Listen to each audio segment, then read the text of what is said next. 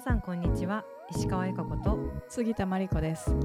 Good News for Cities は都市建築まちづくりに関するさまざまなグッドニュースをざっくばらんに話す番組です。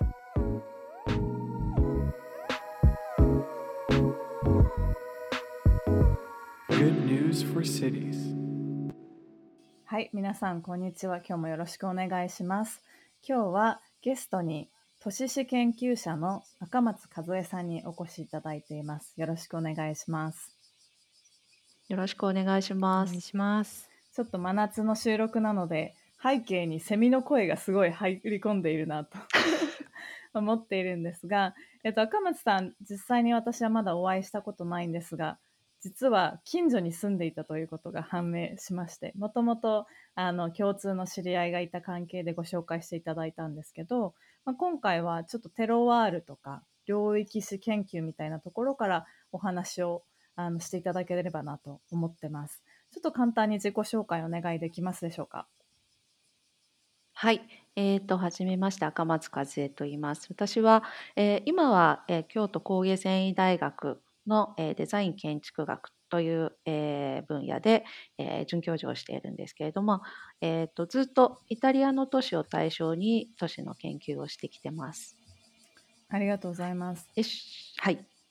あのイタリアでの研究の内容であったりとか、まあなんかそのテロワールとか領域みたいなところをああの赤松さんのそのプロフィールを見ているとあのたくさん出てきたんですけど、どういった内容でこう知られてたりとか、今まで研究されてきたのかっていうところも聞いてみたいです。はい。えっ、と、私はそうですね、えーまあ、イタリアのフィレンツェというところを最初研究してたんですね。で、まあ、考えてみれば京都と姉妹都市なんですよね。えそうなんですフィレンツェって。はい。で、あのフィレンツェの祝祭、あのお祭りがとてもあの美しい歴史がありまして、うん、でお祭りってまあ都市とものすごく関わるじゃないですかどういうコースを巡行するかとか誰がおみこしを担ぐかとか、まあ、そういったあるいは仮設の構築物を作ってみたりとか、うん、やっぱり都市の景観とか社会とか、えーと、そこでの普通の暮らしとも密接に関わるっていうところですごく興味を持ったんですよね。うん、であのその研究をしてました。ありがとうございます。お祭りの研究とかって興味あります？うん、お祭りね、この前も私あの祇園祭りちょうど逃してしまったんですけど、なんか行った人からさすさすがだった面白かったみたいな話を聞いて、お祭りとか一時的に立ち上がるものとか祝祭みたいなところは、うん、結構私と石川の間でも興味があって話してたところではあります。実際ねあの、うん、はい、最近まで私たちあのカイロにエジプトのカイロにいたんですけど。ちょうど、えっと、イード祭だったかな？なんか1週間そのムスリムのお祭りがあって、犠牲祭ですかね。で、犠牲祭、うん、はい。ま、あの、実際にこう、ヤギかな？羊かをみんなで、あの、さばいて、こう、それを振る舞ってっていう儀式があって街中からこう血の匂いとかがするんですけどなんかやっぱそのその1週間にしかないこうなんていうんですかね仮説的なこううん、振る舞いだったりとかなんかみんなでそれ何か作ってみたりとか、こうデコレーションとかも変わったりとかしてすごい興味がある分野ですね。うんうんうん、いやそのお祭りも一度行ってみたいなと思っていたものです。そうなんですね。なんか日本でもそういった祝祭みたいなのがある中でなんかイタリアにこう注目されたってすごい面白いなと思ってるんですけど実際に留学されたりとか、うん、あの住まわれたりとかもしたんですか？そうですね、うん、フィレンツェに、えー、しばらく住んでました。うんうん、でその時はまあ劇場の研究しに行ったんですけど、うん、なんか劇場って室内よりもなんか街の外で、広場でやってることの方がむしろ面白いじゃないと思ってしまって、はい、それで祝祭研究祝祭の都市史研究ってことをやってみようと思ったんですね。だから、まあ、京都に来て祇園祭り見てもうめすっごい興奮していてまああの来て今7年目なんですけど、はい、来た年なんかはもう全地区のちまきを買い してなんか夜中もなんか 日和神楽とか 走り回ってあのすごくあの体感的に、うん、あのはい研究してました。ね、研究じゃない。それはなかなか聞かないです、祇園祭りに。じゃあ、もう祝祭、お祭りが好きなんですね。あそれもありますね。うんうんうん。いいですね。今ちょっと最初に住んでる人ごとの、うん。あごめんなさあいどうぞどうぞ。こう住んでる人ごとの関わり、うん。その鉾町があり三越の地区があり、うん。宮本組がありっていうやっぱりその全体を通しての全体像っていうのはやっぱり参加されてる方と見てる方とうん。また違うなと思って、うん。まあ、それがやっぱり都市のリアルな姿だなっていうところを感じてましたね。なるほど。うんそもそもなんですけどその都市史っていうの何っていうオーディエンスの人いるかなと思うのでそこの話もちょっと聞きたいなと思うのとそこと劇場っていうものをどのように結びつけてあの最初に興味を持たれたのかっていうのも気になりました。はい。えっ、と、まあ、都市史って、あの、実はいろんな分野の方がやってるんですけど、いわゆる歴史学の人、文献から調査するっていう人もいるんですが、我々はその建築っていうまあ設計もしたりとか、いわゆるものから考えるというアプローチで、まあ、都市をやっているんですね。で、うん都市の歴史っていうのが、やっぱりあの、アノニマスじゃないですか。そう建築の歴史っていうのはすごくあのオブジェクトとして存在してるし、うんまあ教会でもお寺でも誰がいつ作ったって割とわかるんですよね。うんうんでも都市の歴史ってこう割と最近でもああそこ駐車場になっちゃったとか、うんうん。なんかこう知らないうちに変化していく。うんうん。でしかもでも暮らしの中で変化せざるを得ない変化があってででもそれはある合理性を持ってたりするんですよね。うん。例えばみんなが、うん、とバブルで経済的に力を失ったらあるタイプの、うん、と建築がたくさんできるとか、まあ、それは歴史的にもそういうじ事件がいっぱい重なってきていて、うんうん。でそれを、まあ、あの実測だとかあの建物実際測ってであここで何かがあったねっていう痕跡を発見しながら社会とつなげたり、えー、と文献とつなげて考えてみるっていうあの、まあ、都市の変化を読み解くうんっていうのが都市史になります。うんうんうんうんじゃあ都市史の中でもその建築的なその建物のあの歴史だったりとか、うんその建物がどのような状況や文化で作られたのかみたいなところからその周辺にある環境状況とか習慣とか人々の生活みたいなものを読み解いていくっていうようなあのアプローチっていう感じですかね。そうですね、うんうんそういったあの展開があり得るっていうことですうんうん面ね。白いですね。うん、はい、劇場についてははいどういうような。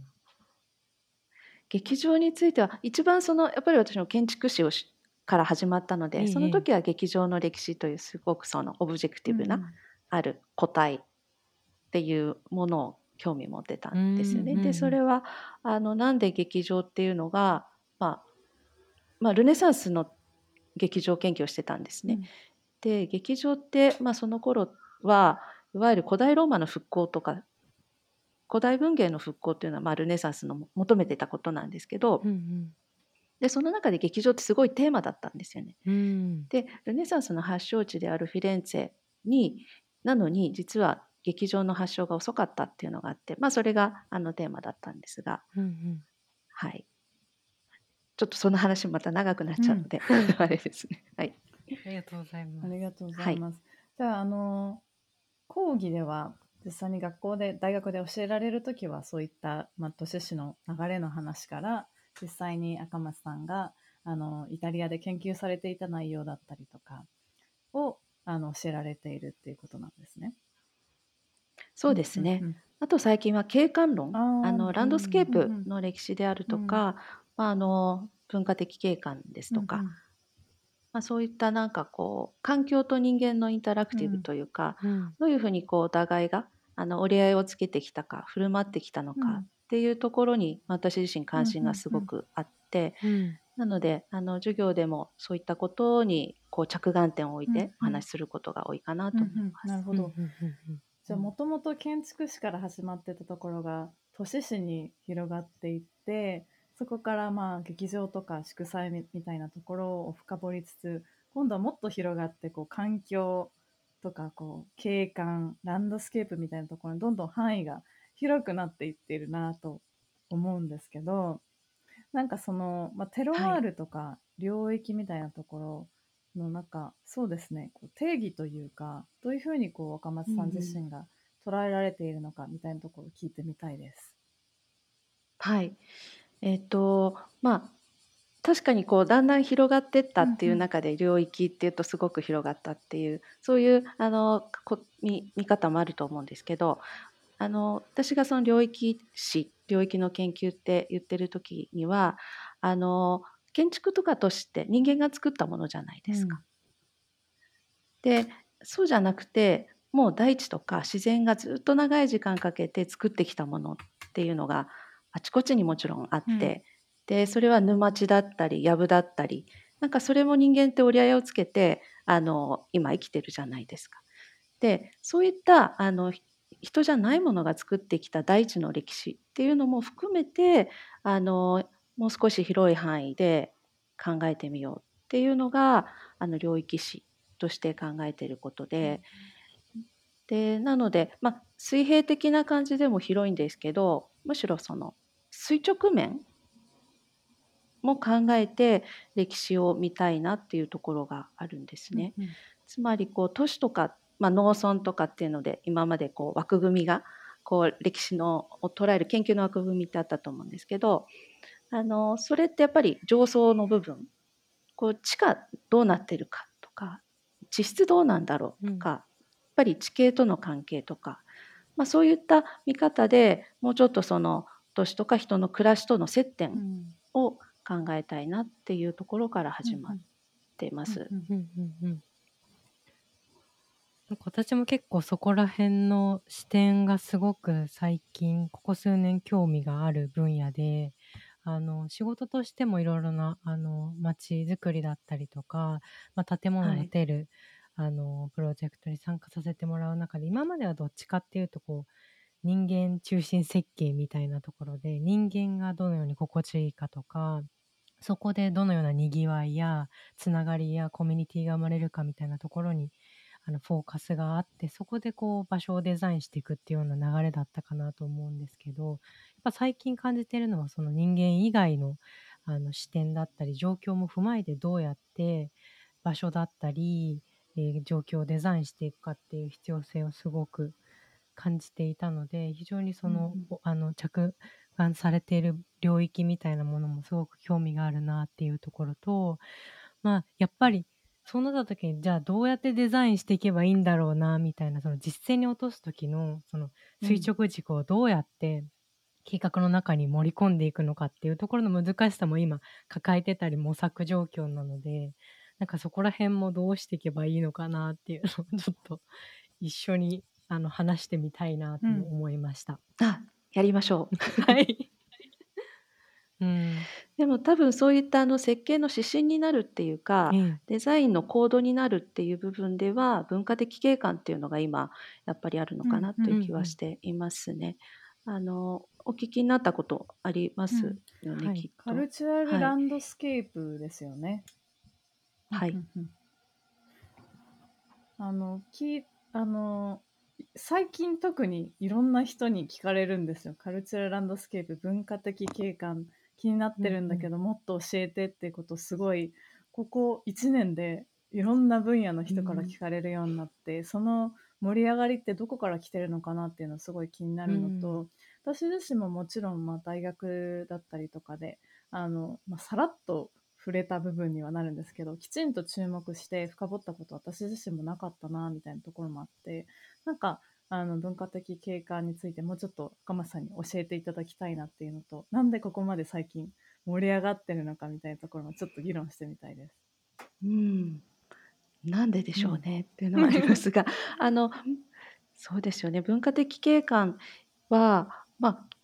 景観法の制定から、まあ、始まったあのカテゴリーではありますけどやっぱりその自然基盤やっぱり地形とか地質とか水脈とかそれに合わせてこう人が作っ人がそれによってこう生きていかなきゃいけないから何らかのなりわいを見出してきたと。でそのなりわいがまあ作ってきた景観っていうことでその見えないものこうパッと見たら見えないものがそのなりわいを通じてすごくこうビジュアライズされているっていうかその可視化されている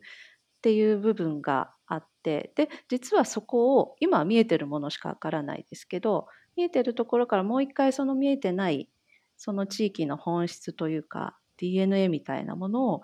読み解いていくっていうその往復の作業なのかなというふうに思ってまして、うん、でそれが分かるとやっぱりその地域にとって変えちゃいけない部分が分かるというか、うんうん、例えばその地域があのある川によって成立している集落だとして、でそしたらそので、まあ、川がいろんな出方ありますよね。湧水として湧いていたりとかあるいは目に見える水路としてあったりとか。でもその中で人々の暮らしのあるなんか習慣みたいなものがあったとして例えばこういうところには井戸を作るけどこういうところには作らない、うん、で井戸は作るけどそれは例えば3層構成にして人が使う井戸と鯉を放つ井戸とそれから外に流していく水路につながる井戸と、なんかこう三重になってると。で、まあ、そういった時にあのじゃあそこに新しいデザイン投じましょうとした時にやっぱり壊しちゃいけないものって何なんだろう？あるいはその水の流れっていうものがもしかしたらその集落全体をうんと秩序づけてたりするわけですよね。うん、そうした時にあのそこの地域集落が持ってる秩序の本質はきっと水なんだってことに気づけるというか、うん。うん、そこに気づけばじゃあその水路や湧水はそのままにして違う場所に新しいものを投じるとかその触れるものと触れないもの、うんうん、触るべきものと触っちゃいけないものみたいなことのうんと何でしょう。判別がつくというか、うん、なんかそういったところはあるのかなと思いますけど、うんうん、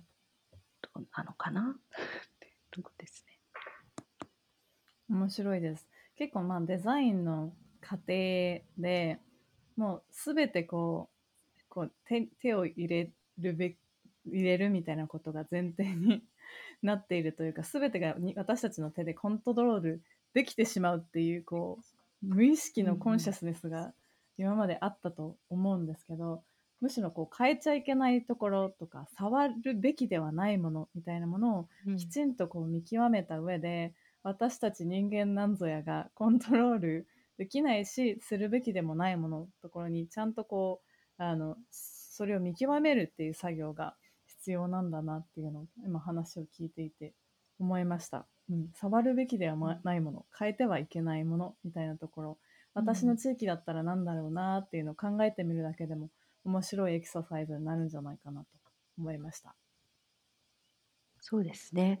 だからこう目に見えない部分だったりもするんですね。変わ変えない方がいいものっていうのは、うんうん、仕組み？その人々の生き方みたいなものだったりもするので、うんうん、すごくそれはなんかちょっといろいろ考えなきゃいけないことはありますけど、うん、うん、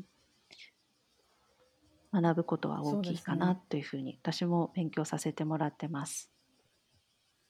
えっと、具体的ななんかプロジェクトもたくさんされているっていうのでいろいろお話聞いてみたいんですけど最近取り組まれているプロジェクトだったりとか、まあ、印象的にの印象に残っているものとかでもいいんですけどちょっと紹介していただけますか、はい、そうですね、まあ、あの今の、まあ、文化的景観の話でいうと和塚町というところで実際にあの行政と関わった調査をしてますけれどもあの、まあ、それもお茶の景観なんですよね。和塚町って宇治茶の産地でして、で、まあ、その地域の中でどういうふうに茶業が根付いてきたのか。で、その中でもこう大きい産地としての特徴もありますけど、小さな産地としてのあのあ小さな集落の中でどういう個別の特徴があるかみたいなことをあの調査してきてるんですけど、まあ、それはすごく具体的なお仕事としてやらせてもらったことですね。うんうん、でもあのその背景にあるのはあの最初の方で言ってくださったテロワールっていうことにあの私自身すごく興味を持っていてずっと研究をそうですね2015年からなので7年ぐらい経ってしまいました、うんうん、テロワール研究をしてます。うんあの和塚町私たちも去年行ったんですよ。あの、うんうん、京都の和塚町ですよね。お茶の産地の。で、はい、そうです。私たち私個人としてはあのおお茶の産地に行くのが初めてでで実際にこうお茶農園のの知り合いのところを訪ねてみんなでこうお茶摘みするだけじゃなくてその後にこうお茶を自分たちでこう行ったりとかちょっとこねて発酵させたりとか、すごいすごい。ちょっとあの天日干しにしたりとかしていろんなお茶を作る実験をしたんですけどその時のやっぱりこのランドスケープというかあここだからこの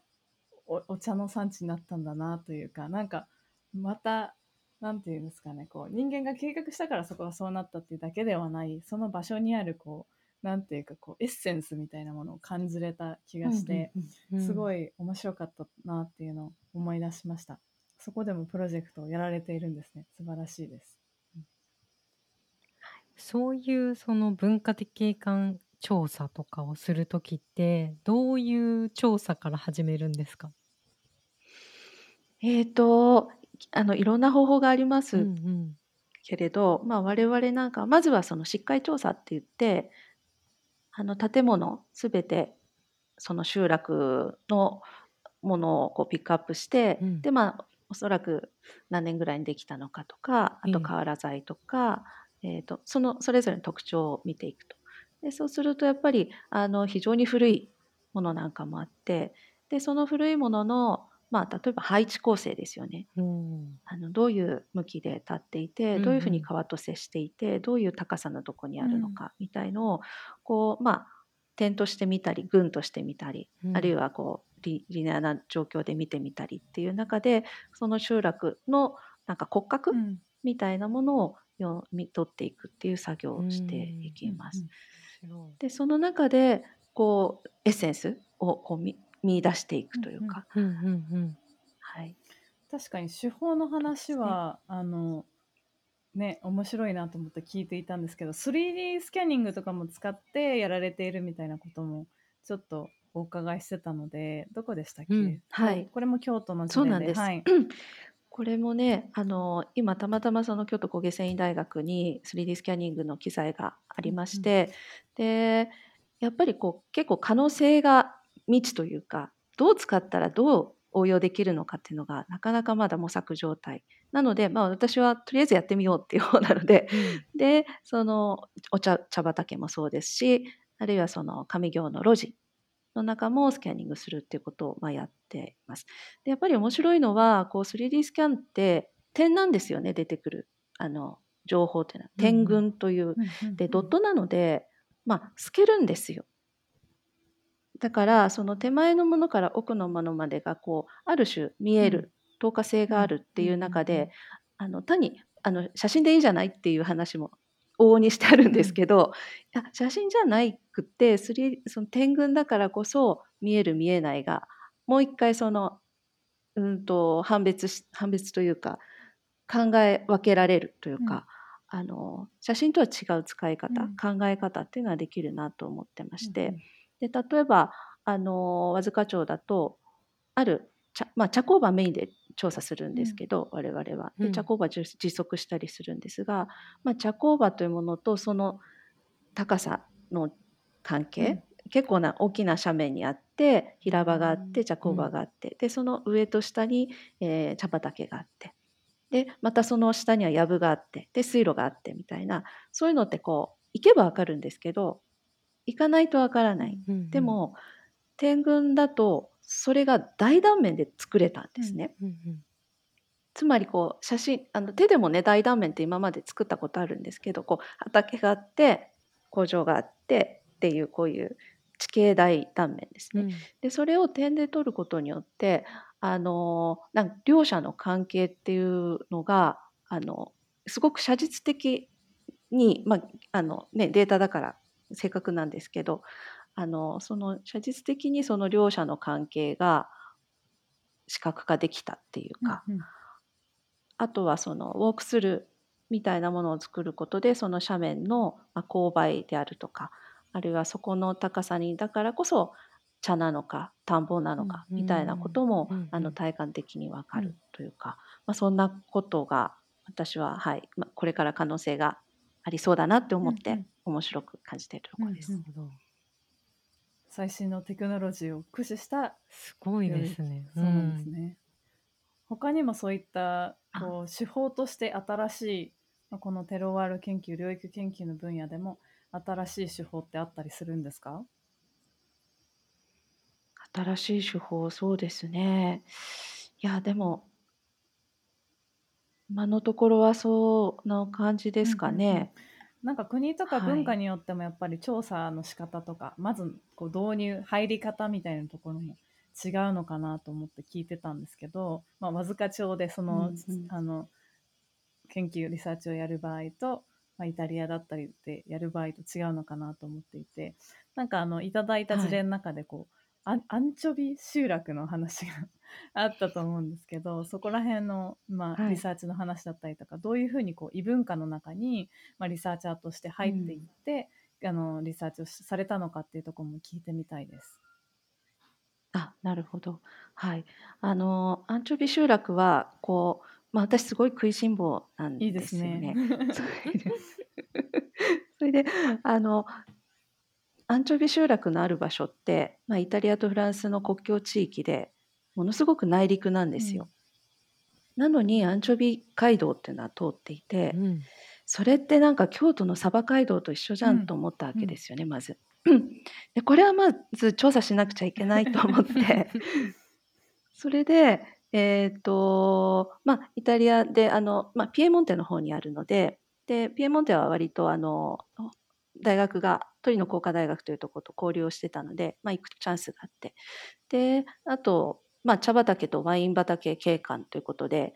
drinkscape っていうそうの飲ん。み物の景観比較研究うん。みたいのもやってうん。たんですね。うん。で、まあ、そこからちょっと派生して、じゃあアンチョビ集落に行ってみようっていうことになりました。で、えっと、まあ、私はまずその、まあ、行政なりにお手紙を書いたり、あるいはそこの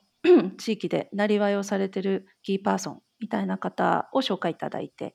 で、まずその方とこうお話をしながら、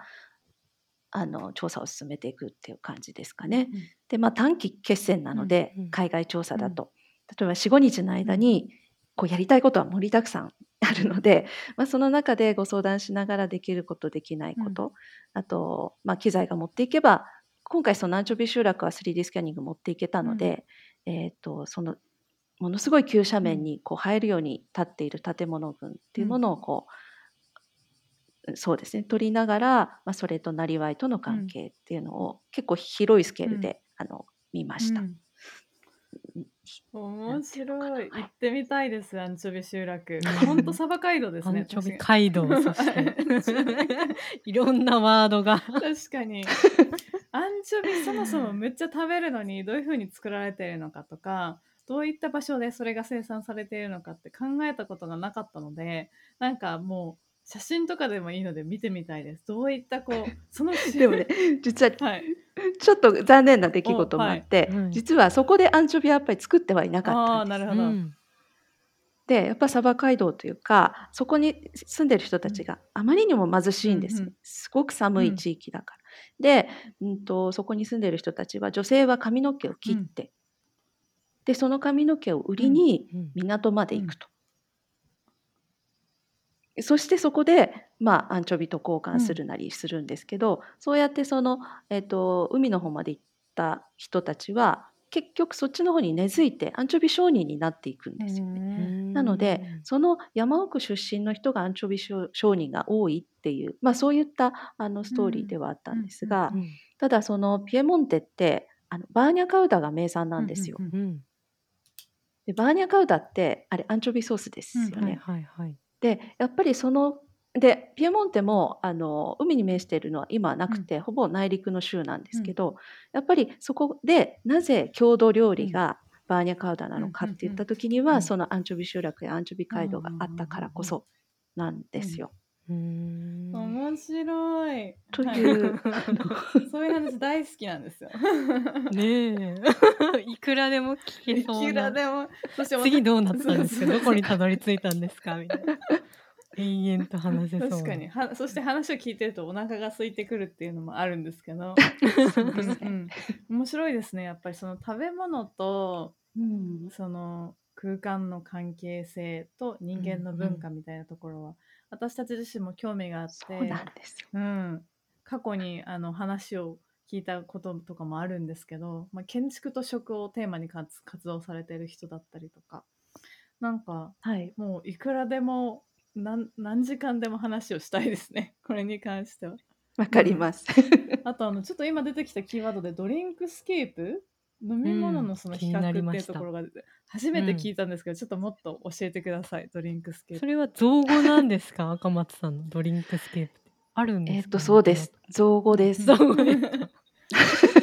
教えてください。ぜひはい あの、そうですね。やっぱりこう、飲み物が作る景観ってかなりありますよね。で、その中でも、まあ、お茶のことを和束町でやらせていただいてたっていうことと、あと、まあ、ワインのこともずっと研究させてもらってたので、で、あの、ピエモンテのワインの景観と、まあ、宇治のワインの景観を比較するという、まあ、そういうプロジェクトだったんですね、うん drinkscape は。うん。ででまあ今の世界遺産の登録でもユネスコ世界文化遺産でもやっぱりその、えーとまあ、ワインの景観ワインスケープっていう言葉はあるんですね、うんあの鳥海先生が出されている。でもその何でしょうやっぱり飲み物が作る景観ってすごく注目をされていてでピエモンテは世界遺産登録されてるんですよ。で一方あの、まあ、わずかを含む宇治の方は世界遺産登録を目指しているということで、その世界遺産ビフォーアフターっていうことでも比較できるなというかうん。勉強させてもらえるかなということもあっうん。て、それであの日本の学生10人ぐらいかな、うん。でイタリアの学生が同じぐらいと一緒にあのワークショップをして、で5日間和塚町に、えーイタリアトリノの学生さん来てっていうのがまずあって、うん。でその後、えー、と ピエモントピエモンテに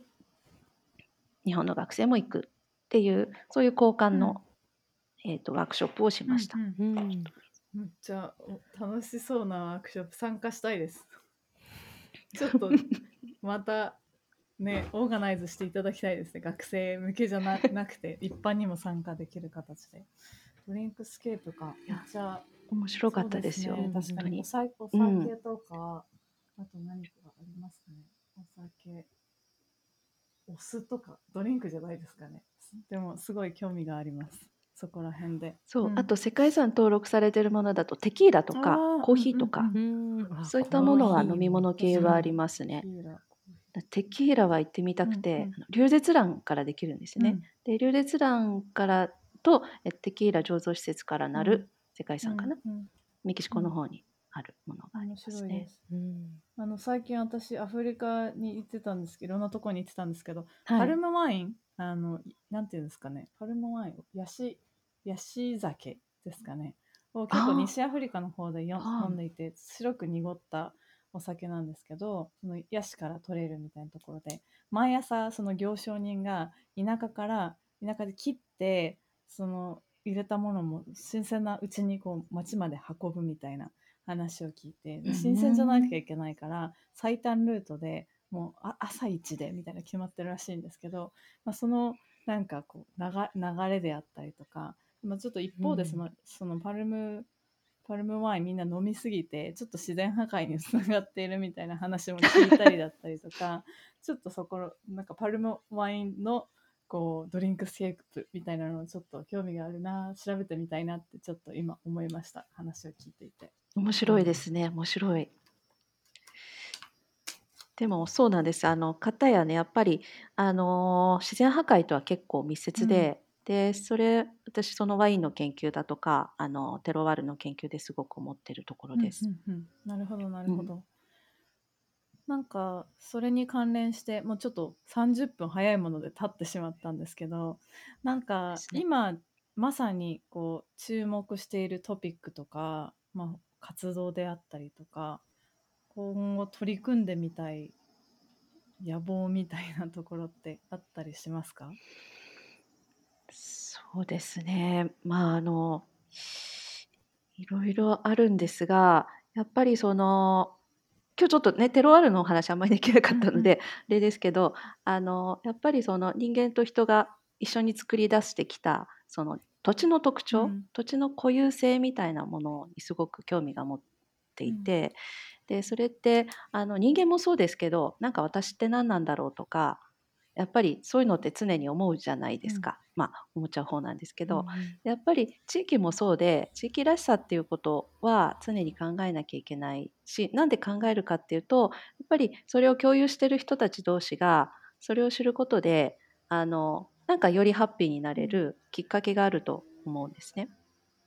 であの結構幸せホルモンみたいなことをよく考えていて、あのセロトニンとかドーパミンとかアドレナリンとかいろいろありますけど、あのその中でこうみんなであ例えば好きな人にと一緒にいるとか一緒の仲間と何かプロジェクトを達成するみたいな時に出る、あの幸せホルモンにオキシトシンっていうのがあるんですって。で私そのやっぱこうオキシトシンだなって思ってて はい。でオキシトシンを常にそれはなくならないんですって。あのドーパミンとかはもう一回得ると、もっともっとってなって中毒症状が出ちゃうけど、オキシトシンは何度出てもあのみんなで共有してハッピーになれると。うん。ででそういうのをどうやってずっと一緒に共有していけるかなって思った時にやっぱり地域とかで何か一緒に物事を共有したり時間を共有したり、うんっていうそういうあの、まあ、ものっていうよりことを共有するって大事なんじゃないかなって、うん、それはまあ自分なりに感じていて、うん、でそういったことがやっぱりまあ、文化的景観でも現れているような地域がみんなのために苦労してやってきてそれが今経過に現れているのも、うん、きっとそういう結果だと思うんですよ。うん、でそういうのを、まあ、自分でもちょっとやりたいなというのがありましてありあやりたいなというかなんかこうどうやったらそれができるのかなっていうプロセスを一回やってみたい。というのを鎌倉でちょっと今やりたいなというふうに考えています。それをなんか鎌倉山プロジェクトって今名付けてるんですけど、あの仲間たちと一緒に、あのそこの、まあ、ある斜面がありまして、で藪も竹林も沼も沢もあるんですけど、あのそこをあの、まあ、みんなでちょっとオープンにしていくというか、うん、今私有地なんですけどそこをこう開いていくことでなんか地域にもつながりがなんかこう地域にこう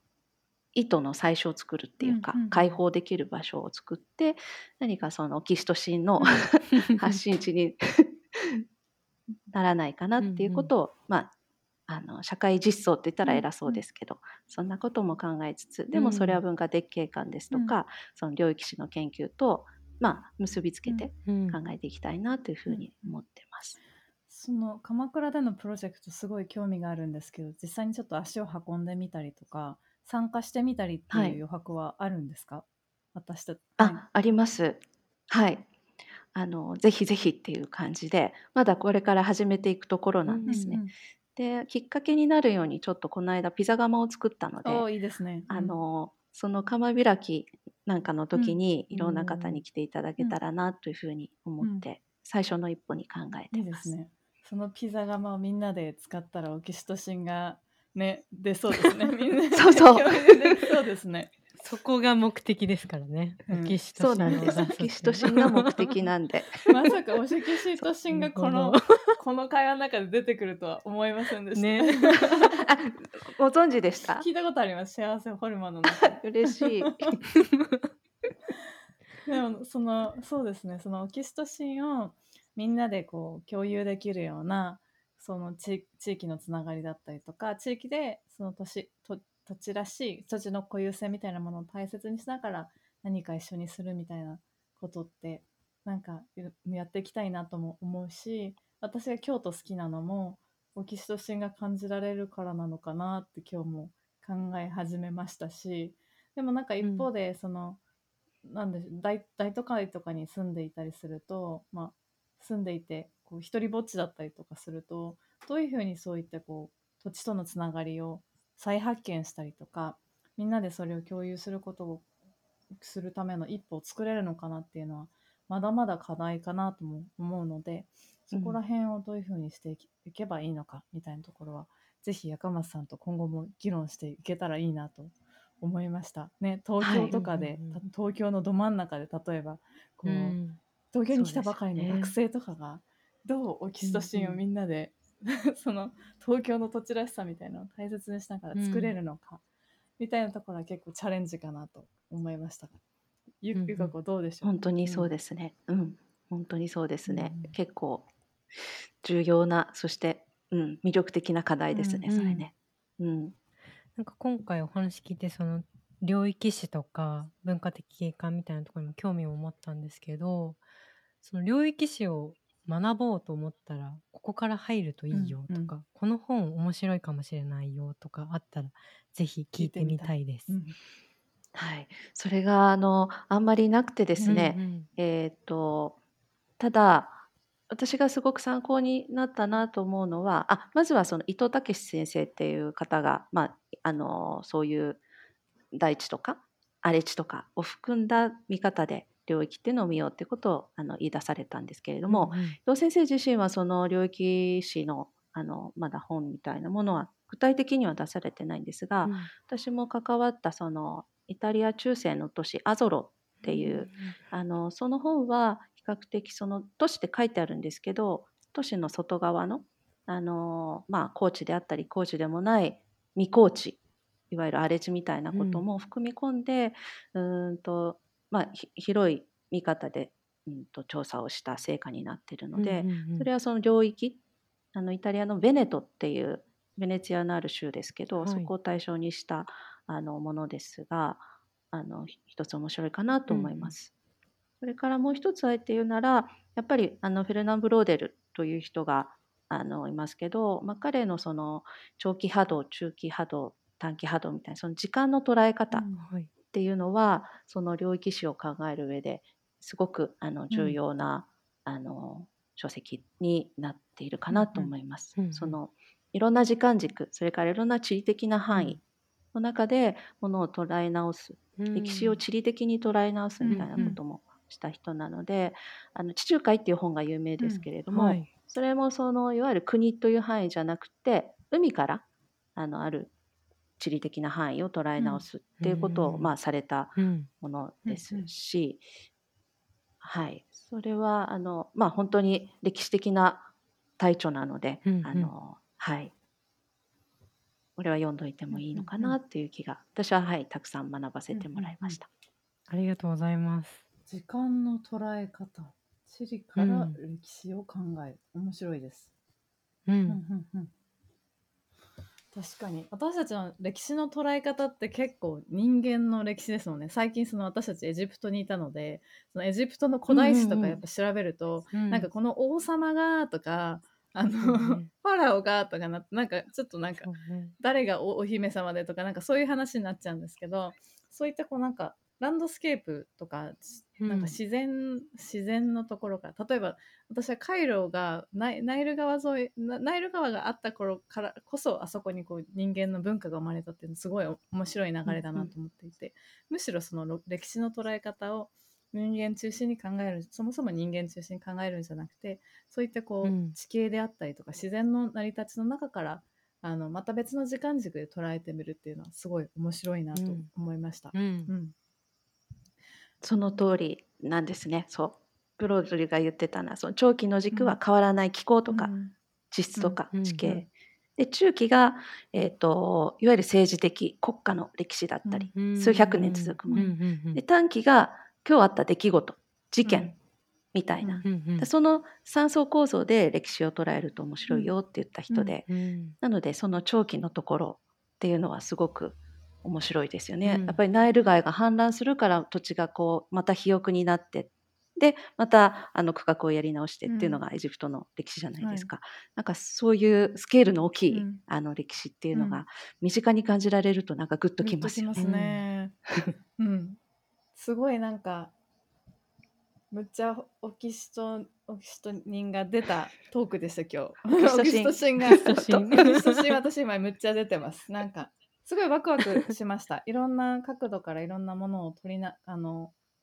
と捉え直せるなって思ったし、私が知っていると思っていたことに関しても違った軸であの捉え直せるなって思ったのでなんか、うんうん読まなきゃいけないものも今日ピックアップできましたしちょっと赤松さんにもまだまだ聞いてみたい話っていうのがあるのでちょっと今回だけではなくあの長い,、長い軸でお付き合いさせていただけると美嬉しいです。味しいものを食べながらぜひ。そうですね。それも